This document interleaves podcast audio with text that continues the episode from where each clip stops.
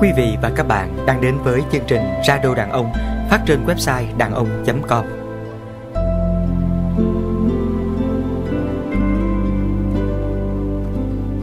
Quý vị và các bạn đang đến với chương trình Radio Đàn Ông, phát trên website đàn ông.com.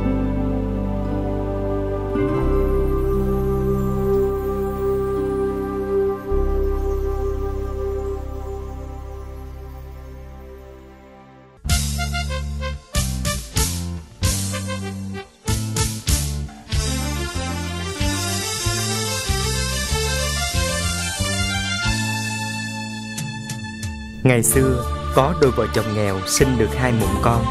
Đứa con trai 11 tuổi, đứa sau là gái lên 6 tuổi. Mỗi lần hai vợ chồng đi làm đồng hay đi đâu vắng, thường hay để hai anh em ở nhà chơi với nhau. Một hôm trước khi đi làm, người mẹ trao cho thằng anh một cây mía bảo Con ở nhà chặt mía cho em ăn, đừng để em khóc, kẹo cha về đánh chết nghe không? Thằng anh vâng lời mẹ, cầm cây mía cất đi Đợi khi nào em khóc thì đem mía ra dỗ. Mẹ đi rồi, Người anh dẫn em ra sân. Cùng em trồng đá bẻ cây làm nhà cửa Chơi với bạn bè quanh xóm. Chơi chán, Anh đưa em vào nhà rồi tìm dao chặt mía Tìm mãi cũng không thấy con dao nào khác con dao cùng Mà mẹ vất ở xó bếp. Người em đợi mãi không thấy mía đâu Thì bật khóc. Người anh nhớ lời mẹ, Vội vàng chạy lại dỗ em, Rồi quýnh quán lấy dao để chặt mía cho em không ngờ, con dao vừa dơ lên thì sút cán, Lưỡi văng vào đầu em. Cô bé thét lên một tiếng rồi ngã xuống bất tỉnh nhân sự, Máu chảy lên láng cả một vạt đất. Thấy thế, thằng anh rất sợ, Nghĩ thầm, Tội ta to lắm, Thế nào cha về, cha cũng đánh chết. Thế rồi, thằng anh bỏ em nằm sóng sượt ở giữa nhà mà trốn đi. Cậu bé đi mãi đi mãi. Trên bước đường lưu lạc, Nó làm cho nhà người này ít lâu lại bỏ đi làm cho nhà người khác. Trong hơn 15 năm, nó không biết mình đã đi qua những xứ nào và làm cho bao nhiêu nhà. Cho đến lần cuối cùng, chàng ta cảm thấy mình cần phải dừng chân và thèm muốn một mái ấm gia đình. Thế là chàng chí thú làm ăn và được một người đánh cá ở Bình Định nhận làm con nuôi. Từ đó, chàng làm nghề chài lưới phụ giúp cha mẹ nuôi của mình. Ngày qua tháng lại, chàng ra khơi cùng cha nuôi những ngày biển động thì ở nhà phụ bá lưới với người mẹ. Cuộc sống êm đềm trôi đi, Chàng quên cả cha mẹ ruột của mình. Không một lần có ý nghĩ trở lại quê xưa. Trời sinh ra con người, Và khi lớn lên Thì con trai có vợ, Con gái có chồng. Chàng cũng không thoát khỏi quy luật đó. Do vậy mà ít lâu sau, Chàng kết duyên cùng với một người con gái trong làng chài ấy. Vợ chàng cũng thạo nghề đan lưới và mỗi khi thuyền của chồng về bãi, nàng lại nhận lấy phần cá của chồng, đem ra chợ bán. Sau hai năm, vợ chồng chàng có được mụn con. Hai vợ chồng chàng cảm thấy sung sướng vô hạn. Gia đình ba người ấy luôn đầy ắp tiếng cười vui vẻ. Một hôm, biển động, người chồng nghỉ đi biển, ở nhà vá lưới. Cơm trưa xong, người vợ xõa tóc nhờ chồng bắt cháy. Chồng âu yếm vạch tóc vợ, Chợt thấy vợ có một cái sẹo bằng đồng tiền Phía trên tay bên phải. Chàng lấy làm ngạc nhiên Vì bấy lâu nay mái tóc đen của vợ đã hữu ý che kín cái sẹo không cho ai thấy, Ngay cả chàng cũng thế. Người chồng thấy lạ quá, liền quay xuống hỏi vợ. Mình có thể cho tôi biết Vì sao lại có cái sẹo bên tai này không? Người vợ vui vẻ kể liền. Ngày đó cách đây hơn 20 năm Tôi mới bằng tí tuổi đầu, không biết gì đâu. Anh ruột tôi chặt mía, Chẳng may mũi dao vụt khỏi cán bay vào đầu tôi. Mũi dao thật oan nghiệt, Làm anh em phải chia lìa. Người chồng hỏi dồn, Vì sao lại phải chia lìa anh em?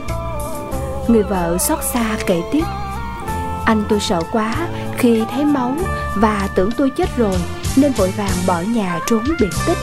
Từ ấy đến nay không có tin tức gì của anh ấy nữa. Người chồng tái mặt hỏi tiếp. Thế, còn mình lúc ấy ra làm sao? Ai biết mà cứu? Người vợ ngã đầu vào lòng chồng kể tiếp.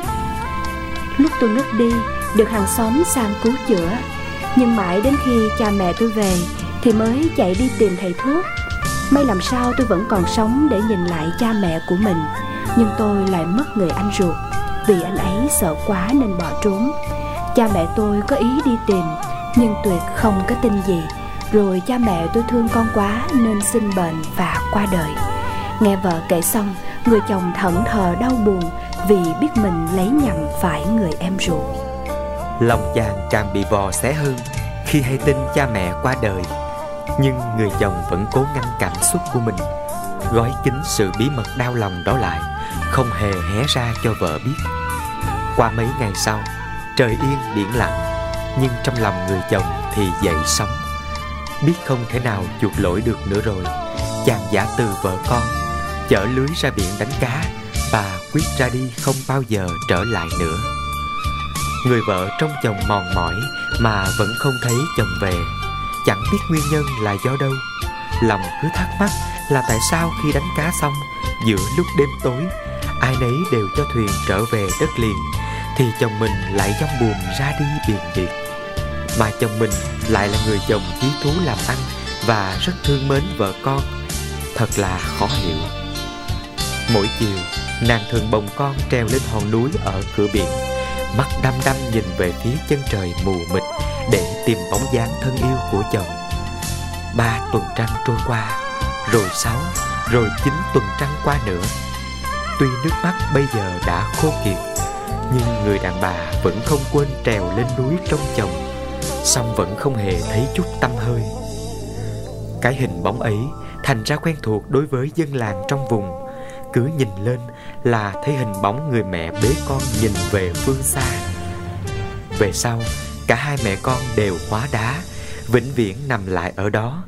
Hòn đá ấy ngày nay vẫn còn trên đỉnh núi, ở bên kia cửa biển đề ghi, thuộc huyện phù cát, tỉnh bình định.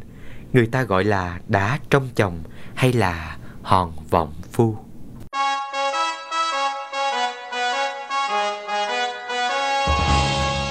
Từ tích truyện An Trái này, nhạc sĩ Lê Thương đã viết nên trường ca đầu tiên của tân nhạc Việt Nam mang tên Hòn Vọng Phu. Trong trường ca gồm ba phần này, Lê Thương đã sử dụng nhuần nhuyễn âm giai ngũ cung của Việt Nam phối hợp với tiết điệu Tây Phương để thể hiện một sự tích buồn nổi tiếng trong dân gian. Lời ca không thấy kể chi tiết về lý do ra đi, chủ yếu là tâm trạng của người chờ chồng và tình cảm của hai kẻ, người chinh phụ và người chinh phu.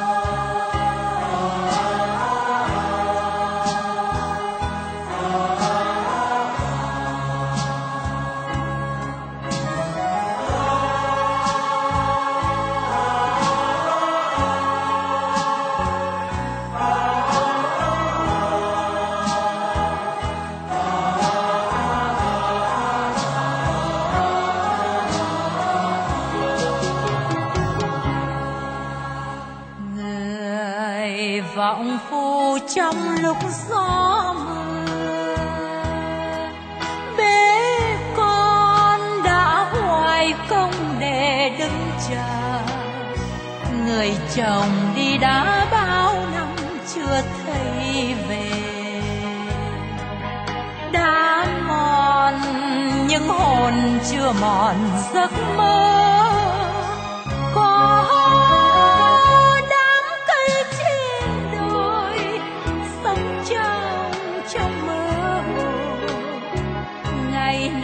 Tròn trăng, lại nhớ đến tích xưa. Tướng quân qua đời, kéo quân quân theo cờ. Đoàn có cây hãy còn trẻ thơ, cho đến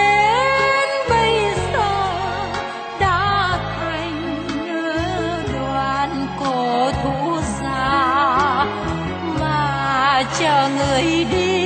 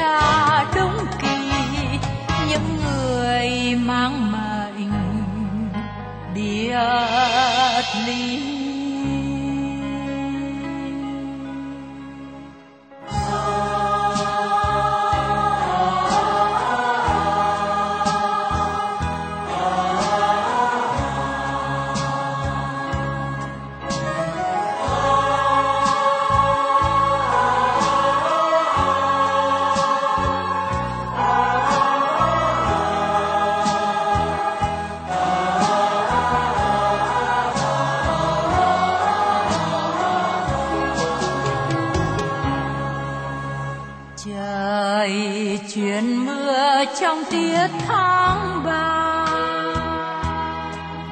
Suốt năm nước nguồn tuôn đổ xuống bà. Hình hài người bế con nước chảy tràn hòa. Thấm vào đến tận tâm hồn đứa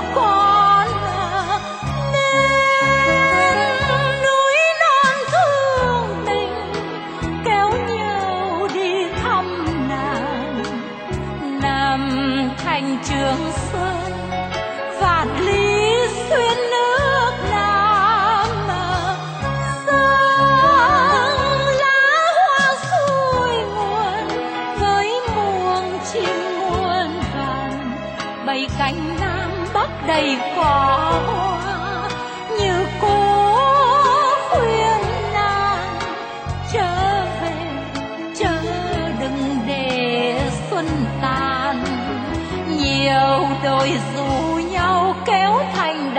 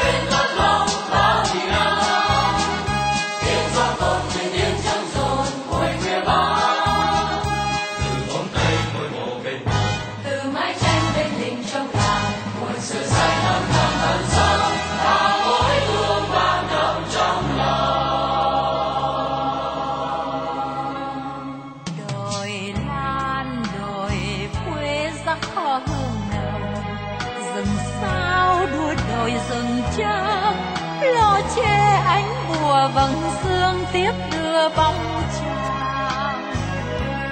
Đường cao đường thấp khắt khe chân chàng. Nhìn qua con đường mòn cũ, quanh co mấy tuổi ta xương mới